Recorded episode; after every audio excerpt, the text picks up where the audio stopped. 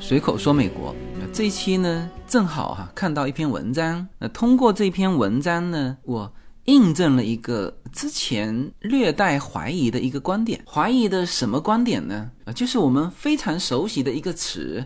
叫剥削啊，这个词大家都非常熟悉哈。这个词不仅是说像社会主义国家的人民啊特别熟悉啊，其实资本主义国家，呃，我现在在美国，我看到的文章，或者听到的电视上的一些辩论或者是观点，那引用这个垄断和剥削的次数，我感觉一点都不比我在中国听到的呃这些词用的少。那当然，剥削是很明显的贬义词了。那在这个词的名词解释上，无论是中国还是美国，东西方哈，社会主义、资本主义啊，它其实解释的是一样的。什么呢？就是资本家的财富从何而来呢？啊，那就是剥削了工人的剩余价值。是吧？这个大家都非常熟悉啊。那这个话是马克思说的，因为他当时的背景是工业时代嘛。那么生产力、生产要素里面啊，就主要的角色是资本家和工人。那现在呢，其实已经慢慢的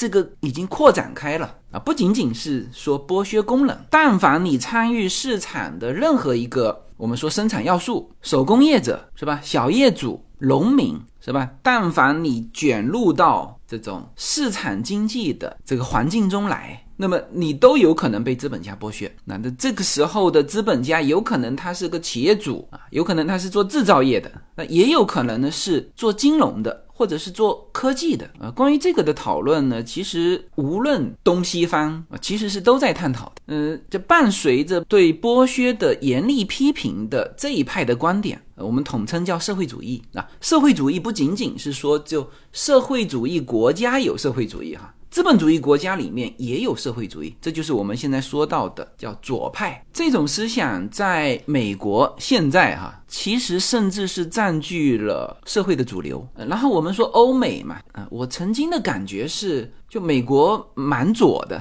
我们常常听到说白左哈。后来更多了解欧洲之后，我发现欧洲的社会主义其实比美国还社会主义。那这里面就是伴随的一个观点啊，就是围绕着对剥削的一个批评，就是他们强调叫平等嘛。那发现这个社会从结果上不平等之后。那他们就会特别的去寻找这种不平等的根源。那么往前推，那就是剥削；高雅一点叫垄断啊。所以美国一段一段时间，我们常常听到他们对一些大企业进行的就叫反垄断听证。那一旦被这个国会判定啊，你这个企业是垄断，那就是以国家的力量把这个企业肢解了啊。所以无论是东方还是西方哈，无论是社会主义国家还是资本主义国家。其实对于剥削这个词都是贬义的啊，那这个词我们是从小就熟悉的。那么到了现在，其实我是越来越多的听到类似这种的词，就近些年哈，比如说我们会听到中文世界的就是在批评叫资本的力量，批评大而不能倒。其实这两个批评在美国同样存在啊，就是这几年疫情之后，这些词越来越多的出现。那为什么这些词这几年又感觉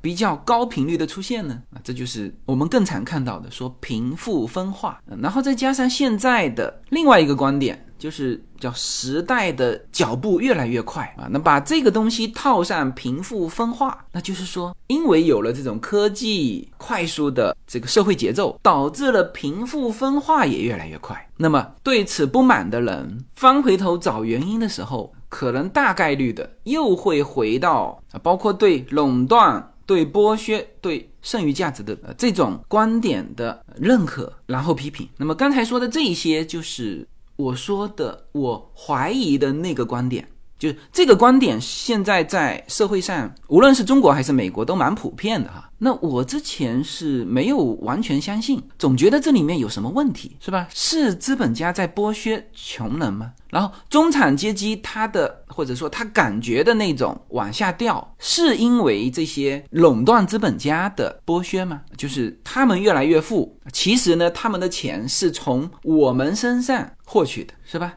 马云资本的力量。垄断，非常有钱。那他的钱从何而来呢？看到大量的这个原先实体店的经营者，在这个时代慢慢在坠落，那这个就很容易就认为贫富分化的这个罪人是这些垄断资本家。但这个观点，我就一方面叫很感兴趣，另外一方面呢，也也在怀疑。然后今天正好看到这篇文章，这是一篇《华尔街日报》的观点文章，哈，名字叫做《过去跟现在的》。镀金时代神话，那正好讲的就是这个内容。然后它的文风也很好，嗯，我喜欢的这种文风哈，就是文字你又要优美，然后你观点又要明确，又要能够拿出切实的数据来证明你的观点。呃，然后当然这个观点应该是我感兴趣的，原先不是太清晰的，但但是又很感兴趣的观点。那这一类的文章是我比较喜欢的，所以呢，今天跟大家分享这篇文章，我们一起来讨论一下这个观点吧。She put like the burning end of a midnight cigarette. She broke his heart. He spent his whole life trying to forget. 呃，这篇文章其实是叫《开宗明义》哈，嗯，标题是叫《过去跟现在的镀金时代神话》，而它的副标题其实就把他的观点写出来了。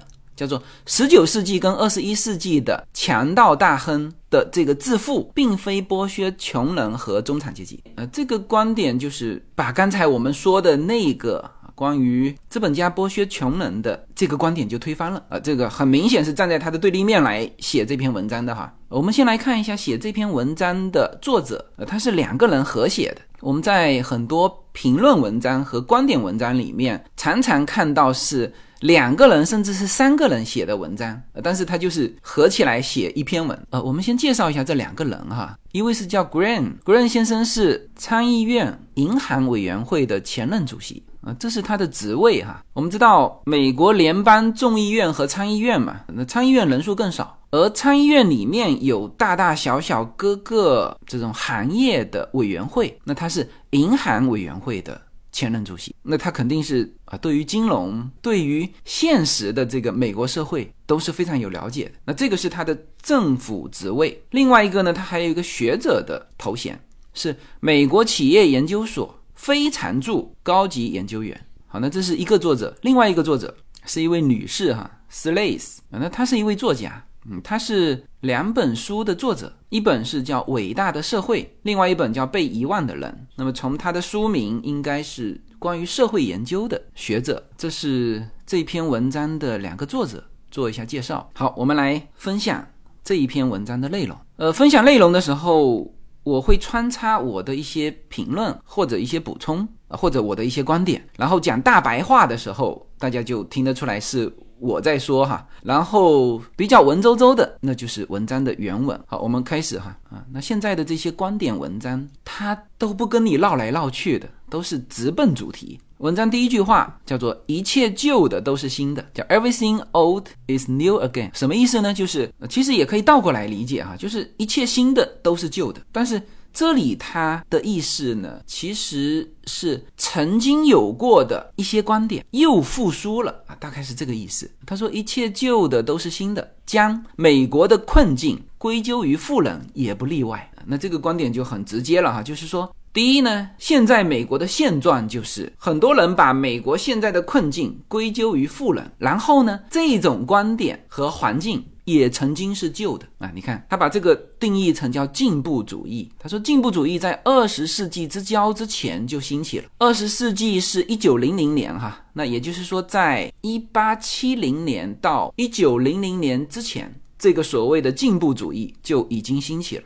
当时的人们认为，工业和金融业的强盗大亨，这个就是我们说的叫垄断资本家吧？啊，因为当时这个经济兴起的。就是更多的是工业嘛，嗯，因为那个时候美国是进入工业的时代，还有就是银行，所以我们经常听到的，比如说铁路大亨啊，银行大亨，什么钢铁大亨，哎，基本上他们都把它贬义的称为叫强盗大亨。那当时的观点就是，他们是通过垄断权力赚取了财富，那这使得他们能够剥削穷人和中产阶级。那翻过来理解就是，穷人和中产阶级被这些强盗大亨们。剥削了。那么那一段时间，也就是那个时代，也就被贴上了贬义的标签，叫做镀金时代啊。那这个是纯粹指美国的哈。我们说镀金时代是美国历史上特有的一个一个时代啊，也是专用于美国的。你看哈，美国是独立战争。到南北战争是一个时代，就是一七七六年到一八四九年，一八四九年到一八六五年这个时代呢叫做南北战争时代。然后从一八六五年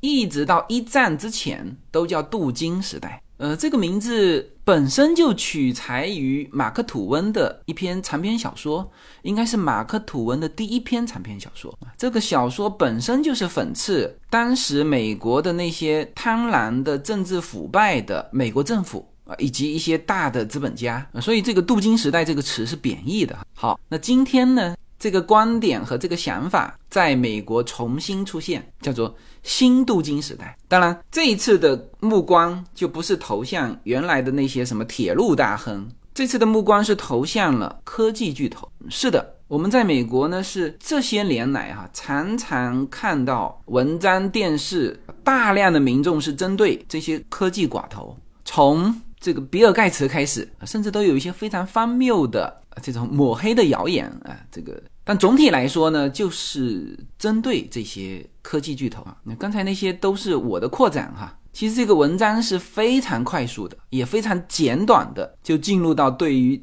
这种现象的批评。他说，在这两种情况之下，潜在的经济主张都与事实不符。他说的就是曾经出现的镀金时代对于资本家的那些批评。和现在出现的叫新镀金时代对于科技寡头的批评，就是所谓的叫经济主张嘛，和真实的事实是不符的。工业化、现代金融和通讯创造的财富，其实是减少了贫困，提高了物质福祉，促进了普遍的繁荣。然后说了一句，他说经济增长不是零和游戏，就是我们一直认为的资本家的钱从何而来，就是剥削了普通大众的。那这是从零和游戏的角度思考，是吧？你多的钱就是有人少了钱，但是他说经济增长不是零和游戏。他说这种观点就是这种我们简单的称之为叫剥削的这种观点，在流行文化、经济学家和公共教育的这些领域是一直存在，而且不断的提出来。他举了个例子啊，他说在。华盛顿的国家肖像画廊，那在一个满是工业和金融巨头画作的房间里面，有一幅经济记者亨利·乔治的画像，旁边写了一块牌匾，上面引用了他对镀金时代的评价。他说：“随着美国在物资和金融领域进步技术的进步，他观察到，叫富者愈富，穷者无助，中产阶级被扫地出门啊。那这个是就一九零零年。”那个时候的呃一个著名的经济作者对于镀金时代的评价，然后一个世纪之后，法国的经济学家叫做托马斯皮凯蒂，那他也得出了这个结论，也就是说刚才的那个亨利乔治啊是一百年前的观点嘛，然后现在呢这个法国经济学家就对当时镀金时代的评价的时候，也得出了一个观点，叫做中产阶级在镀金时代遭受了挫折，然后他在他。最畅销的美国历史教科书的教师指南中，就是不是教科书哈，是写给老师的教师指南，就要求老师要用这个观点教孩子，他是这么写的。他说，生活在镀金时代的普通人历经了巨大的磨难和损失，当他们变得更穷的时候，富人却变得更富。然后文章说。值得注意的是，这些人的阐述就全部针对的就是这个时代，而且就是把这个观点告诉你啊，就是这样，贫富分化就是富者剥削穷者。但文章立刻就说，他说其实从每一个可用的经济指标来看，就是你去分析它的这个数字，说其实这个时期，他现在说的是。镀金时代，哈，我们刚才说了，镀金时代是美国的特定历史时期，就是南北战争之后，一八六五年到一战之前，一九一八年。他说，从所有的经济指标来看，这个时代都是物资福利黄金时代的开始。尤其是对一个特定的人群来说更是如此。这个人群是谁呢？不是资本家，而是美国工人啊。也就是说，他们评价镀金时代的那个观点，他们说中产和工人被剥削了嘛，变穷了嘛。但事实上，从经济指标来看，在这个时期，美国的工人的福利。和他们的这个观点恰恰相反。来，我们来看一组数据哈。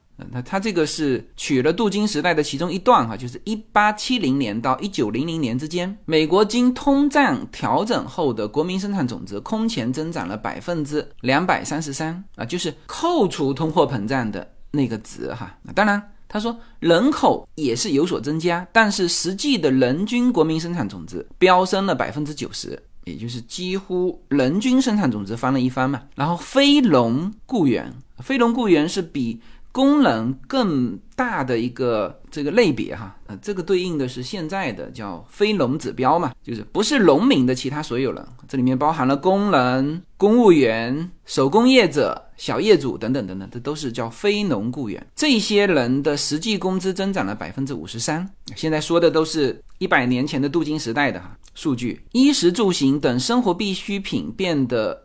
更加丰富和便宜，食品价格暴跌百分之六十三，也就是生活成本在往下降嘛。纺织品、燃料和家居用品的成本分别下降了百分之七十、百分之六十五和百分之七十。你看，就实际工资这些都是扣除通货膨胀的哈，实际工资增长了百分之五十，但是呢，它的日常。成本却下降了六十到七十，那这里面你可以看得出，它的可支配收入是大幅增长。这里面说的都不是资本家哈，是非农雇员。整个社会的文盲率下降了百分之四十六，而预期的寿命提高了百分之十二点五，婴儿的死亡率下降了百分之十七啊，这个都是大框架的一些数据。然后说到资本家哈，这些富人啊，他说这个时期呢，随着美国资本主义的蓬勃发展，一些人变得富有。到了一八九二年，全美国有四千零五十位百万富翁，但是呢，其中只有不到百分之二十的人继承了他们上一代的财富，啊，其余的人都是自己创造的，啊，这是对当时美国所有的百万富翁，呃，总共也就四千零五十位嘛，就绝大部分是没有从他们父母这边继承过财产。全是白手起家的，然后整个这个过程，这四千多位百万富翁他的成长、他的发财的这个过程当中，其实整个社会是减少了贫困的，扩大了普遍的社会繁荣。这四百零五位的百万富翁创造了数百万个就业机会啊，以及叫自由的移民，因为当时还存在着外面进来的大量的移民嘛，是他们让这些移民得到了工作。能够在美国安定下来，但这些东西呢？他说，对于那些进步主义者来说，好像变得无关紧要。就刚才说的所有的这些数据哈，社会繁荣的这些数据，他说他们只对四千零五百名的百万富翁是如此的着迷，以至于他们对六千六百万的美国人视而不见啊。事实上，这整体的美国人的叫做经济福祉的改善速度，比地球上曾经生活过的任何人都快。然后他说到垄断。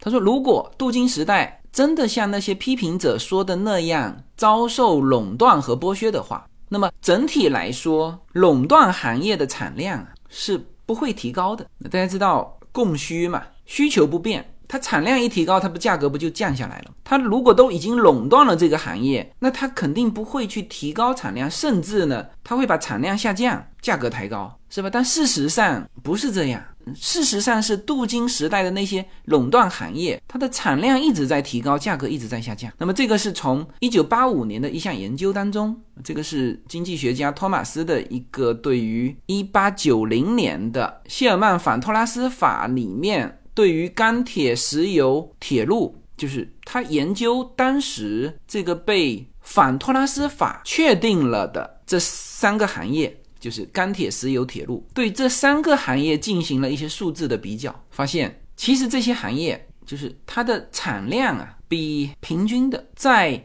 一八八零年到一八九零年之间，就十年之间啊，平均增长了百分之一百七十五。那它就是用这三个被称为垄断的行业取了个平均值，然后再看它的价格，也取平均值，就是表面上被垄断的行业的价格下跌速度是消费者价格指数的三倍，其他的没有被垄断都把它平均在一起嘛，那这就是消费者价格指数嘛。被垄断的这个行业在这十年当中，这个跌价的速度是那些普通商品的三倍。那么这个数字就质疑反对了，就是垄断对于社会的坏处。然后文章提到了那个反垄断法嘛，那这个反垄断法当然就是就镀金时代产生的，就是这个镀金时代的神话产生了进步时代的，其实就是叫进步主义的那些。法规，但这些法规呢，最后被证明反而是竞争的障碍，导致了价格更高、服务更差、创新更少。当然，这个反垄断法一直是到了一九七零年啊，当时制定了非常多具体明细的。在各个行业反垄断的非常非常多的法规，以至于到了一九七零年啊，是实在执行不下去了。他说这些法规的负面影响是如此明显啊，以至于当时的参议员肯尼迪和总统，当时是卡特总统，领导了对于航空、铁路运输、卡车、能源和通讯这几个就是常常被反垄断制裁的，现在被这个反垄断法层层制约的这五个行业的叫放松管制。放松了对于反垄断的管制之后啊，反而是有了更多的竞争、更高的效率以及更多的创新，然后整个这五个行业又蓬勃增长。这五个行业的增长为当时就是一九七零年美国的竞争力跟繁荣都奠定了基础。不过呢，这个文章说，即使是这样，也没有证明叫坏主义会消失，就是原来那些针对剥削、针对垄断的这种观点，它。不会消失。然后现在进步主义已经重生。现在美国社会是产生了对于亿万富翁和科技行业的强烈抗议。那么曾经担任克林顿政府时期的劳工部长罗伯特赖克，呃，他就说了这个观点。他说，就像第一个镀金时代的强盗大亨一样，第二个镀金时代的强盗大亨就是科技巨头们，因为他们的垄断而积累了财富。但是去细细分析啊这些具体的数字，最终得出的结论呢，就是现在哈二十一世纪进步主义的理由，甚至比当年的镀金时代更弱嘛。就是说，如果说当时镀金时代那些垄断资本家们攫取了巨额财富，现在的这个他对攫取了巨额财富占这个其他财富的这个比例哈，那现在呢对财富四百强的亿万富翁做了一个。调查，他说他们税后收入加起来四百个啊，前四百个税后的收入加起来，连二零二零年啊，联邦州和地方政府的，就是所有的政府收入的一个星期，就是七天都不到，就是把全美国最富的四百个人的收入，他们的收入比不过政府收入的七天。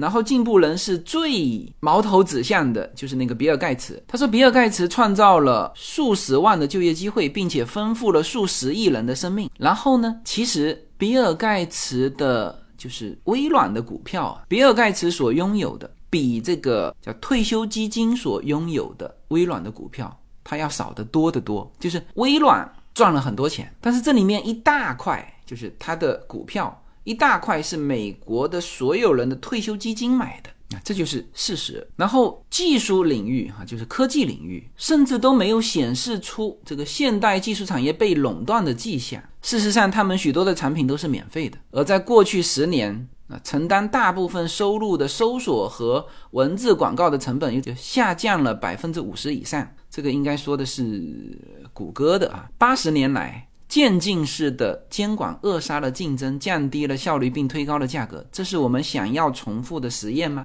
这是他对现在的这些就被针对的这些科技巨头哈，谷歌、微软、苹果、Amazon 啊等等啊，其实还是原先的那个事实，就是你认为它垄断的领域。它实际上所有的就是产品的价格都在下降，甚至有一些是免费的。所以他的结论就是，今天关于收入不平等是一种生存威胁的进步咆哮是没有说服力和不真实的。他说，如果我们将所有转移支付，美国的，呃，他这里指的是就是食品券，就是一些福利和退税这些，如果是计为接受者的收入，并且将支付的税款计为纳税人的收入损失，这个什么意思？就是他要拿和一九四七年去对比嘛，就是美国二战后哈，是美国认为最好的时候，也认为是最公平的时候哈。当时就是家家户户都有房子嘛，每一个人都有一个车子，当时美国梦就是那个时候，这是公认的，说美国最公平的时候。一九四七年战后，那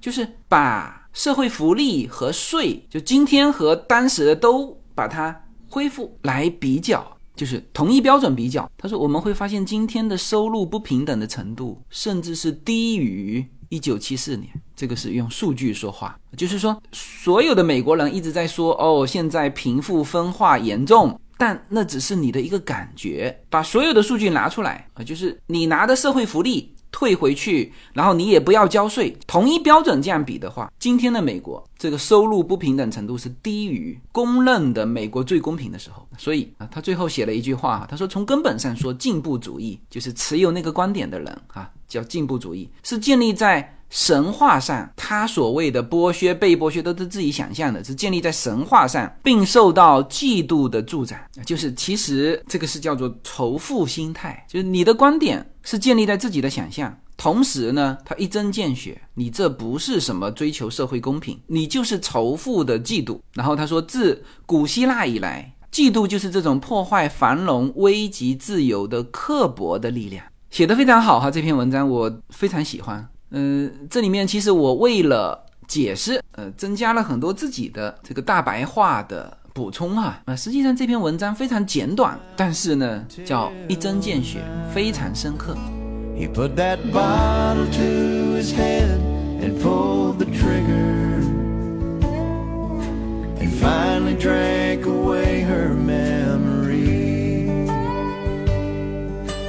life is short But this time it was bigger than the strength he had to get up off his knees. 我们最后稍微发散一下，就是我们的很多观点，其实呢，有的时候会来自于我们的感觉。那这个感觉受这个个人的时间、空间的影响，其实是非常局限的。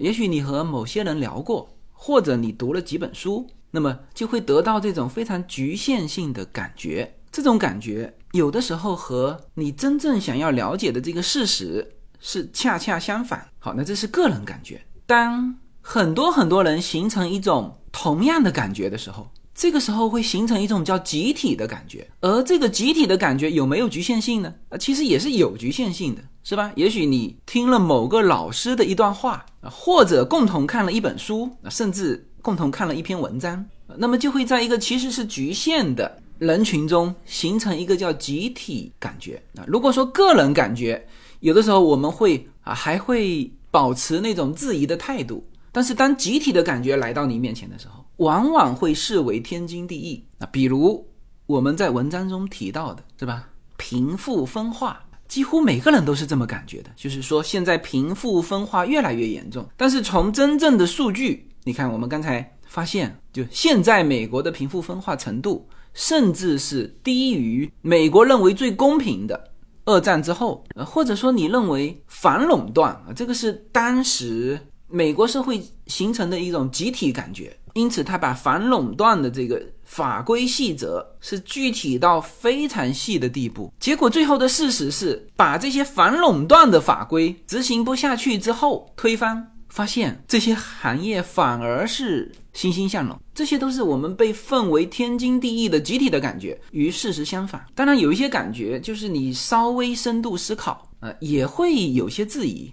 比如说，我们现在一直感觉的，说时代的变化越来越快啊，这个是我们应该说这几年的非常强烈的这种感受。但是，事实真的如此吗？我们从大家最熟悉的中国的这个。这个历史往前推，我们来看看是不是时代发展越来越快吧。我们说的这种变化啊，有人说，你看这十年变化太快了。那这十年之前呢？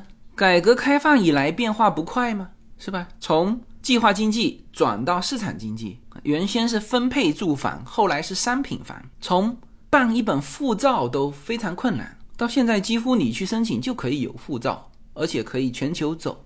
这个变化不快吗？那这都是改革开放之后变化的呀，是吧？那也有人说，那改革开放之前啊很稳定，叫那个时候车马很慢，书信很远，一生只够爱一个人。那好像改革开放之前节奏就很慢似的，就社会很稳定啊，变化很少变化似的。错了，是吧？从新中国建政以来，其实变化是非常大的，从阶层阶级的变化，你就可以看到翻来覆去。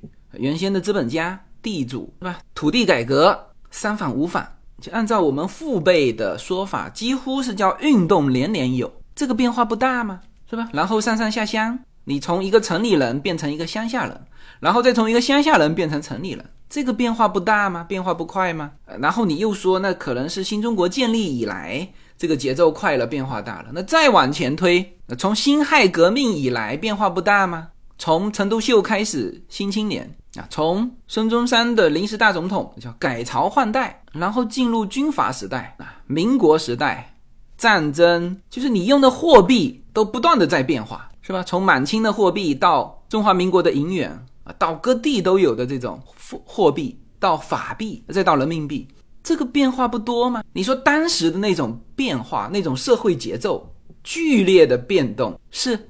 以前社会稳定还是现在社会稳定呢？你说节奏，因为现在说节奏太快，变化太多，就我们常常说我们就跟不上。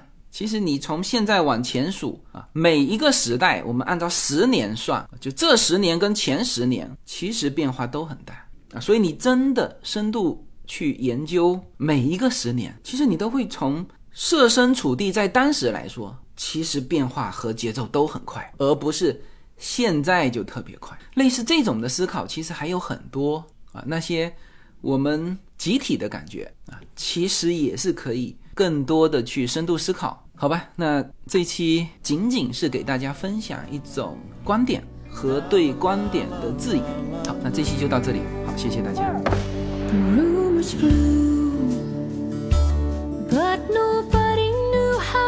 She blamed herself for years and years. She tried to hide the whiskey on her breath. She